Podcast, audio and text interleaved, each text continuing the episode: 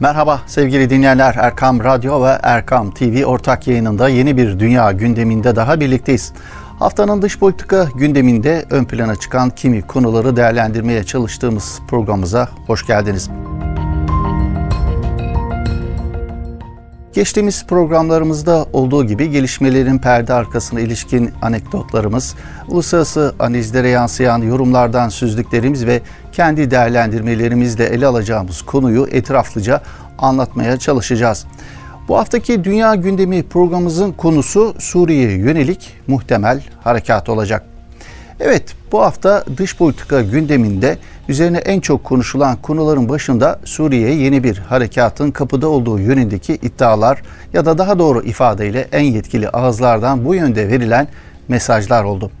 Önce Cumhurbaşkanı Erdoğan artık sabrımız kalmadı dedi. Dışişleri Bakanı Mevlüt Çavuşoğlu imzalanan mutabakatlara ABD ve Rusya'nın uymadığını, Türkiye'nin kendi göbeğini kendi kesecek güçte olduğunu söyledi.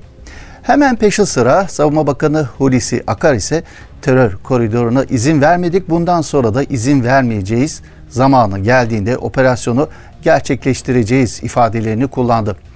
Tüm bu net mesajlar muhtemel bir yeni harekatın kapıda olduğu kanaatini pekiştirdi kamuoyu nezdinde. Suriye yönelik harekatın yeniden gündeme taşınmasının nedeni son dönemde terör örgütü YPG PKK'nın Suriye sathında terör saldırılarını artırmasıydı. Son olarak Fırat Kalkanı Harekat Bölgesi'nde terör örgütü YPG PKK'nın güdümlü füzeyle yaptığı saldırı sonucunda iki özel harekat polisi şehit oldu. Ardından Afrin'de patlayan bombalı araç ve Cerablus'un güneyi ile Türkiye'ye direkt Karakamış'a yönelik düzenlenen hava ve roket saldırısı geldi. Karkamış'ta sivil yerleşim yerleri isabet alsa da kayıp yaşanmadı. Afrin'deki terör saldırısında ise 5 sivil hayatını kaybetti, 10 sivil yaralandı. Terör örgütünün yanı sıra Rusya destekli rejim güçlerinin özellikle İdlib'e yönelik saldırılardaki artış, bölgede artan askeri hareketlilik aslında yeni bir gerginlik dönemine girildiğinin izlenimini veriyordu uzun zamandır. Bu gerginlik yeni bir göç dalgasını başlatacağı kaygılarını da peşi sıra getirdi.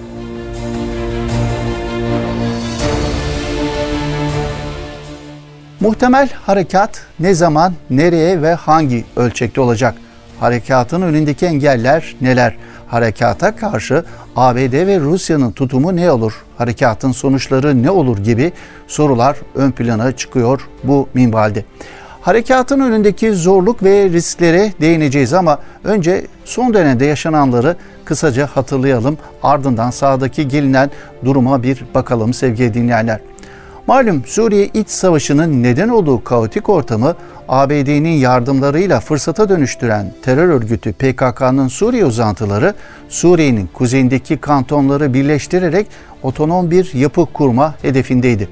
Ancak Türkiye önce 24 Ağustos 2016 tarihinde Fırat Kalkanı harekatıyla sonrasında ise 20 Ocak 2018 tarihinde Zeytin Dalı harekatıyla ve son olarak da 9 Ekim 2019 tarihinde Barış Pınarı harekatıyla terör örgütünün Suriye'nin kuzeyinde otonom bir yapı kurma hedefinin önüne geçti.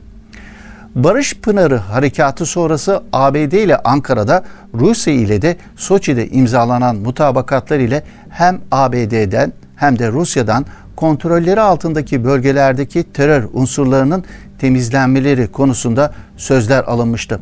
Buna göre ABD terör örgütü PYD, YPG, PKK'nın Türkiye sınırının 30 kilometre güneyine çekileceği taahhütünde bulundu. 22 Ekim 2019 tarihinde imzalanan Soçi mutabakatı ile de Rusya, PYD, YPG ve PKK'nın Tel Rifat ve Münbiç'in 30 kilometre güneyine çekilmesi taahhütünde bulundu. Ancak her iki ülkede geçen süre zarfında bu taahhütlerini yerine getirmediler.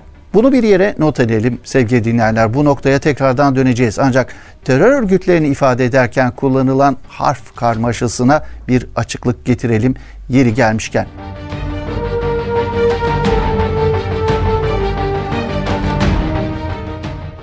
Türkiye'nin Suriye sınırındaki uzun koridor boyunca mevcudiyetlerini sürdüren onlarca irili ufaklı örgüt bulunuyor. Bir diğer ifadeyle devlet dışı aktörler bunlar. Bu örgütlerin başında da PYD, YPG ve SDG gibi terör unsurları geliyor. Sözde Demokratik Birlik Partisi ismiyle anılan PYD, PKK, KCK terör örgütünün Suriye uzantısı bir örgüt. PYD'nin PKK'nın uzantısı olduğu ABD istihbarat raporlarınca da kabul edilmesine rağmen ABD yönetimleri PKK ile PYD'nin ayrı yapılar olduğu konusunda ısrarını sürdürüyor. ABD, PYD'yi terör örgütü olarak görmüyor da Rusya görüyor mu peki? Hayır, ne Rusya ne de bölge ülkeleri PYD'ye terör örgütü muamelesi yapmıyor. Onlar da terör örgütü PYD'yi Suriyeli Kürt yapılanmalarından biri olarak gördüklerini belirtelim. YPG kısaltılmasıyla anılan sözde Halk Koruma Birlikleri ise terör örgütü PYD'nin silahlı kanadı. Terör örgütünün iddiasına göre bünyesinde 40 bin civarında militanı bulunuyor. Suriye Demokratik Güçleri kılıfıyla takdim edilen SDG ise aslında PKK-KCK'nın ABD tarafından makyajlanmış hali. Dönemin ABD Özel Kuvvetler Komutanı Orgeneral Raymond Thomas bu kılıfı nasıl uydurduklarını şöyle anlatıyor. Onlar kendilerine resmi olarak YPG diyorlardı ki Türkler bunun PKK ile aynı olduğunu söylüyor ve benim terörist bir düşmanımla muhatap oluyorsunuz.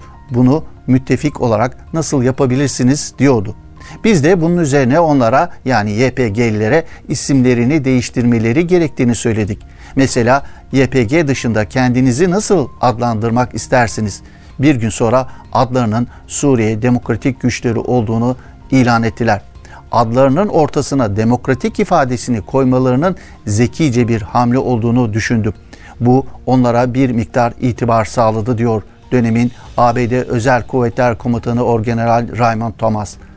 ABD Fırat'ın doğusundaki bölgede isim babalığını yaptı ve YPG'nin ana omurgasını oluşturduğu SDG terör örgütün hamiliğini yapmayı sürdürüyor.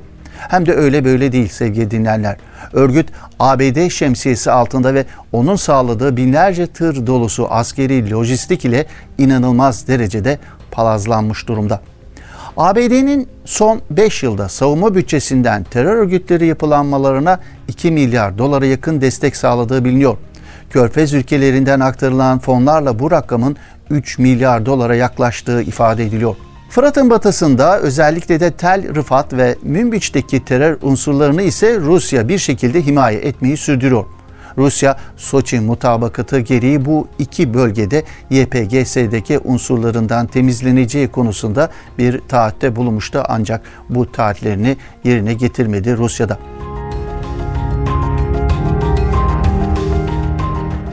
Her iki ülkenin PYD-SDG'ye yardım yapmalarının sebepleri ne gelinecek olursa. Maliyet fayda hesabı yapıldığında her iki ülkede son derece ekonomik ve stratejik getirisi olan PYD kartından olabildiğince istifade etmek istedikleri anlaşılıyor. Her iki ülkede Türkiye'nin tüm talep ve ısrarlarına rağmen bu karttan vazgeçmiyor ve birbirlerine de bırakmak istemiyorlar. Nedenlerini açıklamaya çalışacağız. Pek çok doğru gibi ne ABD ne de Rusya Suriye'nin parçalanmadan bir bütün olarak kalacağına inanmıyor. Her ikisi de bölgeye ilişkin politikalarını bu kanaate göre belirliyorlar. Hatta Haziran ayında gerçekleşen Putin-Biden zirvesi sonrası ABD ile Rusya arasında Suriye'nin geleceği konusunda belli noktalarda mutabakata varıldığı yönünde bir kanaat hakim. Birçok analizde de bu tespitin altı çiziliyor. Birinci Dünya Savaşı'nda Osmanlı Devleti'ni parçalamak için masaya sürülen Kürt kartını Amerikalılar bugün de PYD-SDG'yi Suriye'yi parçalamanın en kullanışlı aparatı olarak sahaya sürüyor. Yaptığı milyarlarca dolarlık yatırımlarla onu devletimsi bir yapıya kavuşturmasının sebebi de bu. Bunu yaparken de niyeti ve arzusu Kürtlere bir devlet kazandırmak değil aslında. Çok daha parçalı, çok daha güçsüz ve sorunlu ülkelerle dolu bir Ortadoğu oluşturma stratejisi güdüyor ABD. Amerikalılar böylece İsrail'in güvenliğini çok daha garanti altına alsın ve işgal politikalarını çok daha kolay üretebilsinler diye bu politikayı yürütüyor. YPG, SDG kartını tamamen Amerika'nın eline bırakmak istemeyen Rusya da örgüt ile bağını sürdürüyor. Hem Tel Rifat ve Münbiç'te onlara bir şekilde şemsiye görevi yapıyor hem de rejim ile aralarını bulmaya çalışıyor. Rusya'nın bu kartını bırakmak istememesinin bir diğer nedeni aynı kartı Kırım konusunda da Türkiye'ye karşı oynama şansı vermesi. Suriye rejimi açısından bakıldığında da YPG-SDG kartı Türkiye'ye karşı kullanılabilecek bir aparat olarak görülüyor. Muhtemel Türkiye-Şam rejimi uzlaşısı sağlansa dahi geçmişte olduğu gibi rejimin terör kartını elinden tamamen bırakmayacağı vurgulanıyor birçok analizde. Velhasıl ne ABD ne Rusya ne de Türkiye'ye karşı husumet besleyen bölge aktörleri Türkiye'nin bölgedeki etkisini ve ağırlığını kırma noktasında son derece fonksiyonel bir görev icra eden terör örgütü kartını kaybetmek istemiyorlar.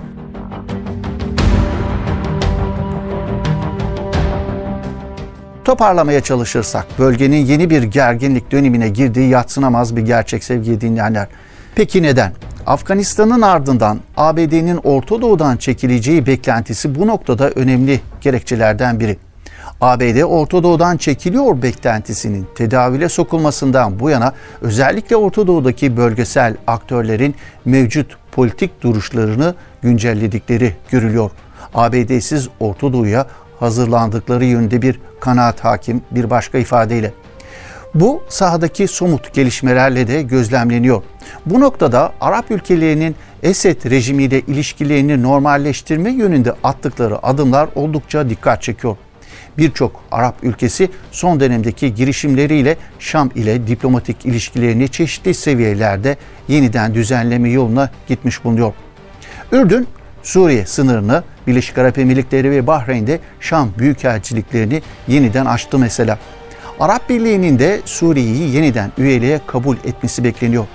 Interpol 2012'de bünyesinden attığı Suriye'yi bu ay yeniden küresel kolluk kuvvetlerine kabul etti. Esed'i memnun eden oldukça önemli gelişmeler bunlar. Tabi bununla da sınırlı değil rejimi hoşnut eden gelişmeler. Joe Biden yönetiminin Esed'e yönelik Sezar yasası yaptırımlarını kısmen hafifletmesinin sonucunda Mısır doğalgazı ile Ürdün yakıtının Suriye üzerinden Lübnan'a ulaştırıldığına dikkat çekiyor Nisvik. Beşar Esed dünya sahnesine geri döndü başlığını kapağına taşıdığı analizinde.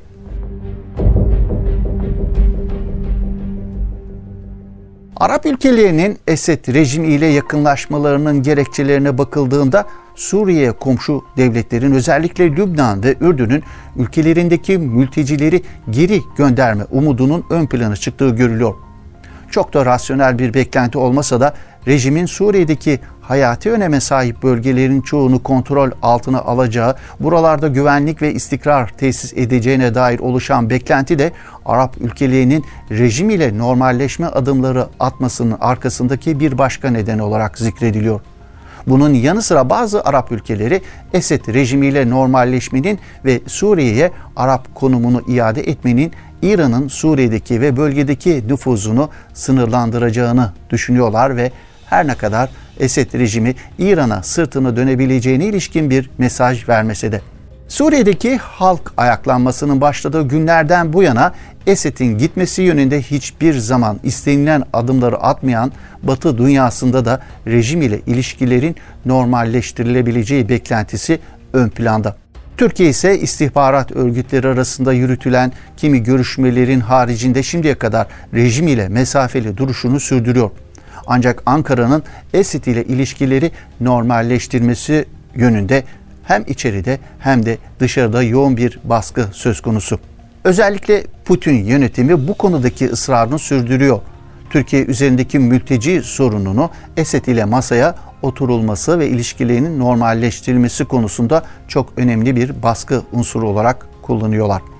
Sonuç olarak gelinen noktada uluslararası siyasi konjöktür Esed'in elini oldukça rahatlatmış gözüküyor. Rejimin başta İdlib olmak üzere tahrikar saldırıları ve Türkiye'ye doğru yeni bir göç dalgası başlatma gayretlerinin ardında işte Esed rejiminin elini rahatlatmış gözüken bu uluslararası konjöktür var. Toparlarsak evet mevcut konjöktür Türkiye'nin elini zorlaştıran bir mahiyet arz ediyor. Ancak durum böyle olsa da hava sahasını kullanamamak gibi harekatın önünde bir takım askeri zor şartlar ve riskler olsa da Türkiye hem kendi ülke bütünlüğünü hem Suriye'nin bütünlüğünü tehdit eden Suriye'nin kuzeyindeki gelişmeleri izlemekle yetinmeyecek. En yetkili ağızlardan en net ifadelerle Türkiye'nin milli güvenlik sorunu olan bu meselede yapılması gereken neyse yapılacağı belirtiliyor. Yapılacak olan operasyonun zamanı ve mahiyetinin nasıl olacağını kestirmek güç. Ancak bu harekat ya da eylem neyse önemli oranda ABD ve Rusya ile bundan sonra yürütülecek müzakereler sonrası netleşecek gibi duruyor. Özellikle Cumhurbaşkanı Erdoğan'ın Ekim sonunda Roma'da düzenlenecek G20 liderler zirvesi marjında ABD Başkanı Joe Biden ile baş başa yapacağı görüşme oldukça önem kazanmış durumda. Tabi sahadaki gelişmeler bu operasyonu ya da harekatı bu görüşmeden önceye çekecek bir şekilde gelişmediği sürece.